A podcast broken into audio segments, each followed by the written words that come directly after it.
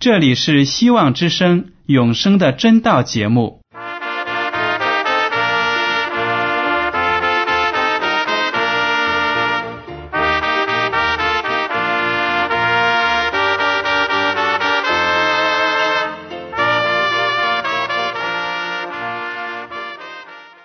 亲爱的听众朋友们，你们好，我是艾德，很高兴今天能和你们在永生的真道这个栏目中见面。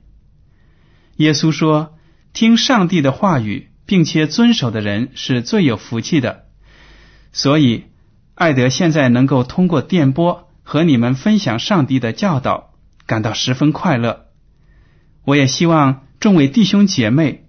还有那些正在寻求真道的朋友们，也能够珍惜这段时光。大家不妨在手边准备好纸和笔，将今天讲到的要点和经文章节做些记录，以便过后自己再亲自查考圣经。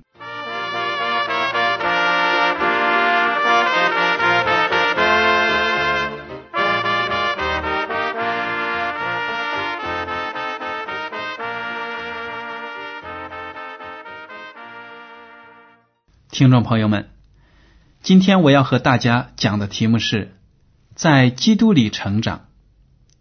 许多听众朋友写信来说，信主很多年了，但是感觉到自己在灵性上和信心上没有什么长进。怎么样才能够使自己成长呢？怎么样才能够使自己成为一个更加成熟的基督徒呢？今天我们就来谈论一下这个问题。我们人从生下来的那一天，父母就期待着能够不断的成长。一个人的吃喝啊、玩耍呀、睡觉啊，一切的活动都是可以促进他的成长。医学研究也为一个婴孩的成长列出了一个清晰的时间表，让父母可以参照，用以判断自己的孩子是否正常的发育。比如说。如果一个孩子长到一岁了还没有能力站起来学习走路，那么做父母的可能就需要注意孩子的身体状况了，看他是否因为营养不良或者其他的影响而不能够学习行走。当然，这样的发育时间表呢，只是一种参考，个别孩子的成长可能并不完全与他符合，有的孩子比表上列出的时间早一点。有些呢会晚一点，只要不是与正常的时间相差太大，父母都无需担忧。我们刚刚谈的是肉体的成长，现在来谈谈灵性的成长。一个人从听到福音到接受主，是一个成长的过程；从接受主到具备完全的信心，又是一个成长的过程。我们很多人在没有信主。或者刚刚信主的时候，向主祷告的内容多是有关物质需要的。我们想试验一下，看看上帝是否真的有能力满足我们自己不能够解决的生活问题。我们为能够找到一个合适的工作而祷告，或者为能够治愈一个疑难杂症而祷告，结果呢，上帝出人意料的满足了我们的要求。于是我们就有了信心。我们经常为生活上的物质需要而祷告，然而天长日久，我们发现不是我们的每一个祷告都能得到上帝的回答。如果上帝不再按照我们的意思回答我们的祈求，有的人呢就开始灰心了，认为上帝远离了他，不爱他了。听众朋友们可能也会有过这样的感觉。实际上，上帝还是那位爱我们的上帝。可惜我们呢，还是那个旧的人，灵性上没有什么进步。我们没有成为一个成熟的基督徒，眼光还是停留在对物质的追求之上。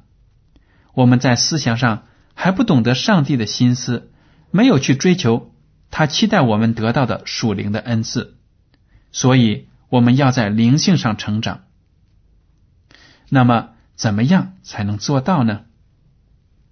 好了，让我们来打开圣经，学习今天的课题。首先，我要问：耶稣说，我们应该怎样才能够保持属灵的生命呢？马太福音第四章第四节，耶稣却回答说：“经上记着说，人活着不是单靠食物，乃是靠上帝口里所出的一切话。”原来，要维持我们的灵命增长，我们必须靠上帝口中所出的话来喂养自己。这上帝口中所出的话，就记录在我们的圣经里。只要我们每天能够认真的阅读圣经，从中得到属灵的粮食，我们的灵命就会增长。如果哪一天我们没有读圣经，就好比哪一天我们没有吃饭一样，我们肯定会感到肚子饿，没有力气应付不了那一天的生活。那么，门徒彼得劝勉圣徒们要如何生活呢？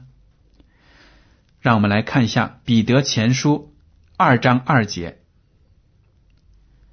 就要爱慕那纯净的灵奶，像才生的婴孩爱慕奶一样，叫你们因此见长，以致得救。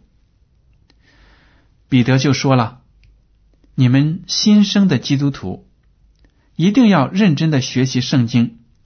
你们看到那些婴孩那么爱吃妈妈的奶，你们也应该。”每天那样爱慕圣经的话语，大家也许都知道，一个小孩在没有断奶之前，一天总是要吃很多次的奶，而且到了时间呢，如果你不给他，他就是又踢又闹，翻来滚去的。这就是他们内心极端的渴慕母亲的奶。如果我们做基督徒的哪一天没有读圣经，没有学习上帝的话语，感到浑身不自在，这就是我们心中真正有了一个属灵的渴望。那么，上帝的话语对我们的人生有什么样的指导作用呢？大家来看诗篇第一百一十九篇第十一节：“我将你的话藏在心里，免得我得罪你。”原来呀。我们如果心里有了上帝的话语，知道了他的律法，我们就避免了犯罪，避免得罪了上帝。所以呢，我们要认真的学习上帝的告诫，来减少我们的生活，避免我们出错。还有，同样是一百一十九篇第一百零三节和一到一百零五节。你的言语在我上堂何等甘美，在我口中比蜜更甜。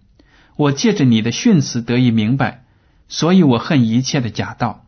你的话是我脚前的灯，是我路上的光。这里呢，诗篇的作者就说：上帝的话语在我的心胸中啊，在我的口中是那么的甘甜，好像蜜一样。而且呢，因为学习了上帝的话语。我就能够辨别真道、假道、真理和谎言、真教会和假教会，这是多么的重要啊！上帝的话语就好像我们脚前的灯一样，在黑夜里行走，在这个混乱的世界上行走，也不会迷失方向。这就是上帝的话语的指导作用。那么，耶和华上帝。耶稣基督也要求我们要向他祷告。祷告到底有什么功效呢？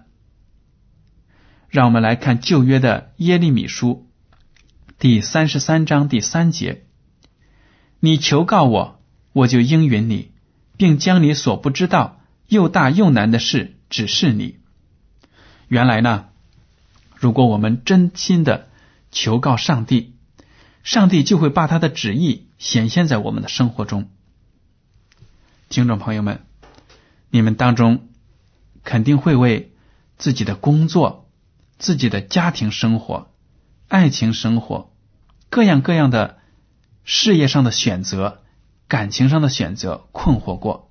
有时候呢，我们没有出路，不知道前途在哪里。但是有时候好像机会一下子全都来了，要自己做出正确的选择。这个时候呢，我们不要去把自己的一切都交托给亲戚朋友，去向他们征询意见。我们首先要做的呢，是向上帝祈祷，因为天赋比任何人看的都要远，看的都全面。所以呢，他就会指示我们去做出正确的选择，把握住生活中的每一个机会。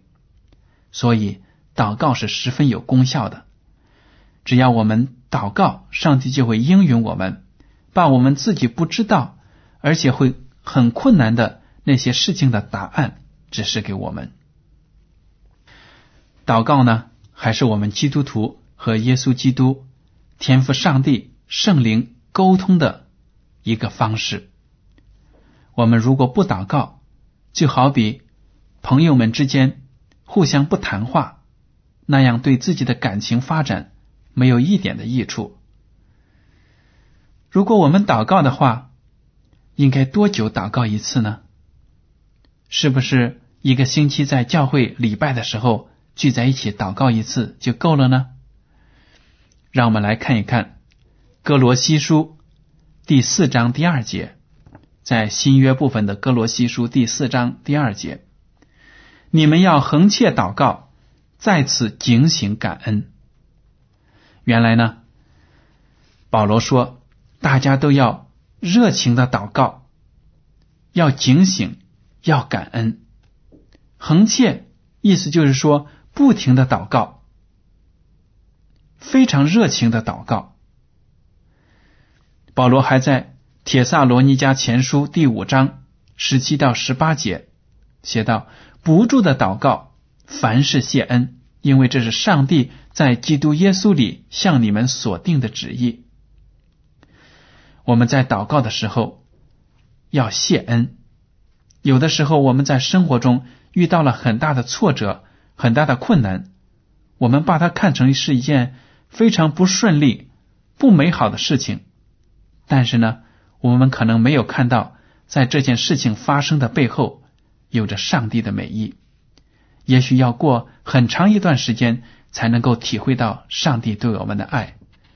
所以呢，我们凡事要谢恩，并不是说因为感谢上帝我跌倒了，而是说感谢上帝给我这个机会，让我能够信靠您。虽然我在这个困境中跌倒了。但是主啊，让您通过这个机会，能够锻炼我的信心，让我信靠您。这就是凡事谢恩，凡事感恩，而且要不住的祷告，从早到晚，随时随地都可以祷告，为自己祷告，为身旁的人祷告，让他们都能够得到上帝的爱。那么，什么样的祷告？才能得到上帝的喜悦和回答呢？我们来看一下雅各书第一章六到七节，门徒雅各写道：“只要凭着信心求，一点不疑惑，因为那疑惑的人就像海中的波浪，被风吹动翻腾。这样的人不要想从主那里得什么。”有很多教友呢，在遇到大事的时候。向主祷告，但是呢，心里头也不指望上帝能够做出什么来，好像觉得上帝不可能行出什么神迹来。祷告呢，只是一种形式，就是为了推卸自己的责任。好了，为这件事我就祷告吧，但是成不成呢？哎呀，没有信心。所以呢，经文就说。一定要凭着信心求，一点不疑惑。如果我们祷告了之后，还是四处奔忙，靠着自己的力量去实现自己的理想，那样的话，上帝就没有为自己做事的那种能力了，就没有余地留给上帝施展他的大能了。当然，我们也应该知道，我们祷告的时候呢，不能凭着自己的盲目的信心。说只要我有信心，我所求的就一定能够得到。经上是怎么写的呢？约翰一书第五章第十四节这样写道：“我们若照他的旨意求什么，他就听我们。这是我们向他所存坦然无惧的心。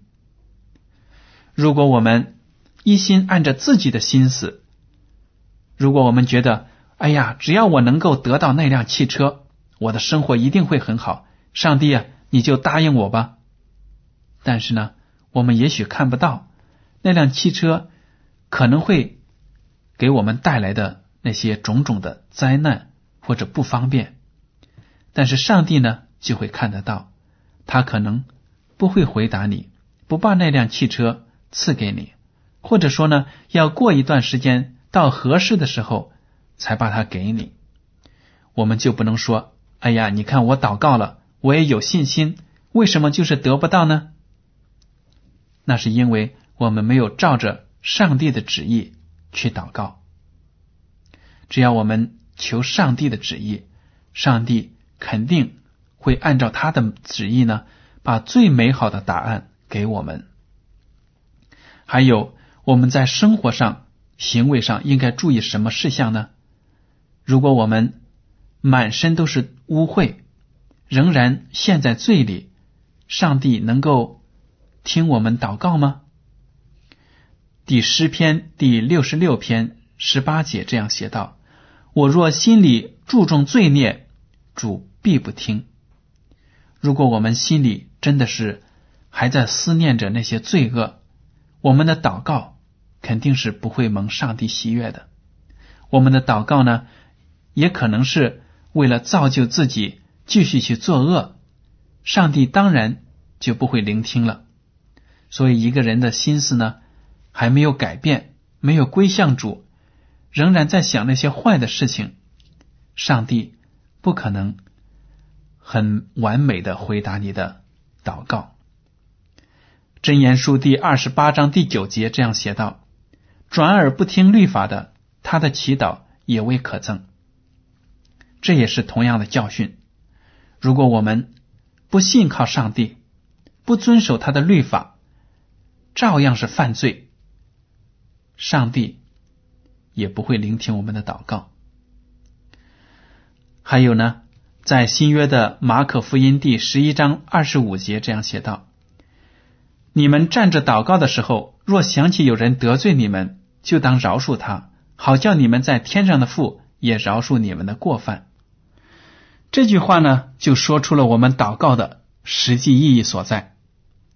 如果我们祷告呢，就是为了和上帝建立一个很好的关系，但是我们在和上帝建立了好的关系呢之后，我们和其他人的关系也会自然好起来。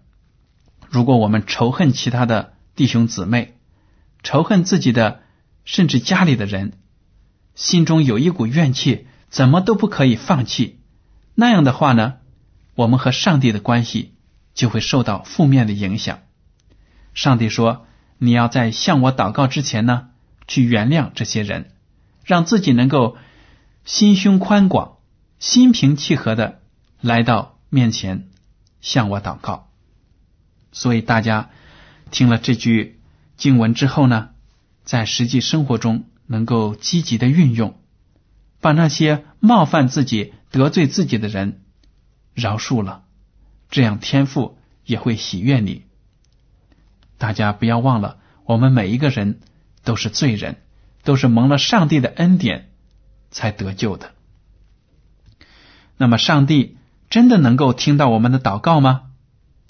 马太福音第七章第七节：“你们祈求，就给你们。”寻找就寻见，叩门就给你们开门。上帝应许我们说：“你们的祷告，我是一定能够听见的。而且只要你真心的祷告，真心的求，你们就一定能够得到好的答案。”保罗还告诫我们，不可以忽略做什么事情呢？希伯来书第十章二十五节：“你们不可停止聚会。”好像那些停止惯了的人，倒要彼此劝勉。即知道那日子临近，就更当如此。原来呢，保罗说呢，弟兄姐妹之间也不要忽略了团契。有的教友呢，因为工作繁忙或者其他的原因，有时候礼拜呢都不能够按时进行，甚至说三天打鱼两天晒网啊，一个月去教会一次好像就行了。但是圣经上说，你们不可停止聚会，倒要彼此劝勉，因为我们如果忽略了和弟兄姐妹之间的团契呢，我们就好像迷途的羔羊，在羊群之外呢徘徊来徘徊去，没有别的羊的安慰和鼓励，这样呢，我们就很容易落入撒旦魔鬼的圈套之中，被他加害。所以呢，我们不可以脱离。自己的教会一定要和其他的弟兄姐妹一起聚会。耶稣基督对聚会的信徒有什么样的保证呢？马太福音第十八章二十节说道：“因为无论在哪里有两三个人奉我的名聚会，那里就有我在他们中间。不管人的多少，只要我们能够聚集在一起，向上帝祷告，上帝就在我们中间聆听我们。”好了，我们在成长当中离不开上帝的圣灵。我们得到了上帝的圣灵之后，会有何种表现呢？使徒行传第一章第八节这样说：“但圣灵降临在你们身上，你们就必得着能力，并要在耶路撒冷、犹太全地和撒玛利亚，直到地极，做我的见证。”一个成熟的基督徒。必须得到圣灵的赐福，没有圣灵，一个基督徒就没有力量，他的祷告、他的形式都是软弱无力的。没有了圣灵的带领呢，我们也不可能把福音传给别人。所以我们要成长，必须得到圣灵这个营养。耶稣把一个成熟的基督徒比喻成什么呢？马太福音第五章十四到十六节这样写：“你们是世上的光，城照在山上是不能隐藏的。人点灯不放在斗底下，是放在灯台上，就照亮一家的人。你们的光也当照样照在人前，叫他们看见你们的好行为，便将荣耀归给你们在天上的父。一个成熟的基督徒会心甘情愿的。”主动的为上帝做见证，为教会发展成员。我们不可能把真理隐藏在自己的心中，自己独吞了上帝的赐福。如果我们成熟了，我们在灵性上跟随了主，我们就会非常积极的为上帝做工。好了，听众朋友们，接下来呢，请您欣赏一首歌，在主意下。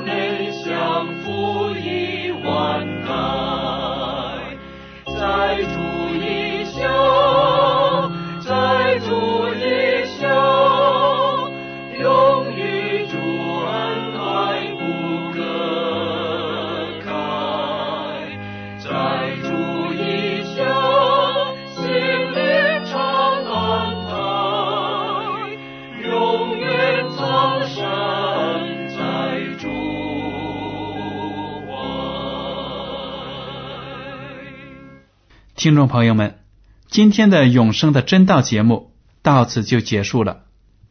您如果对今天的讲题有什么想法，或者对这个栏目有什么建议，请写信给我。我的通讯地址是香港九龙中央邮政总局信箱七零九八二号，请署名给爱德。爱是热爱的爱，德是品德的德。如果您在来信中要求得到免费的圣经灵修读物、节目时间表，我们都会尽力的满足。为了让信函早日准确的到达您的手中，艾德提醒您，请用正楷字体一笔一划的书写您的名字和地址。感谢您的配合，艾德，感谢您今天收听永生的真道，愿上帝保守你们，再见。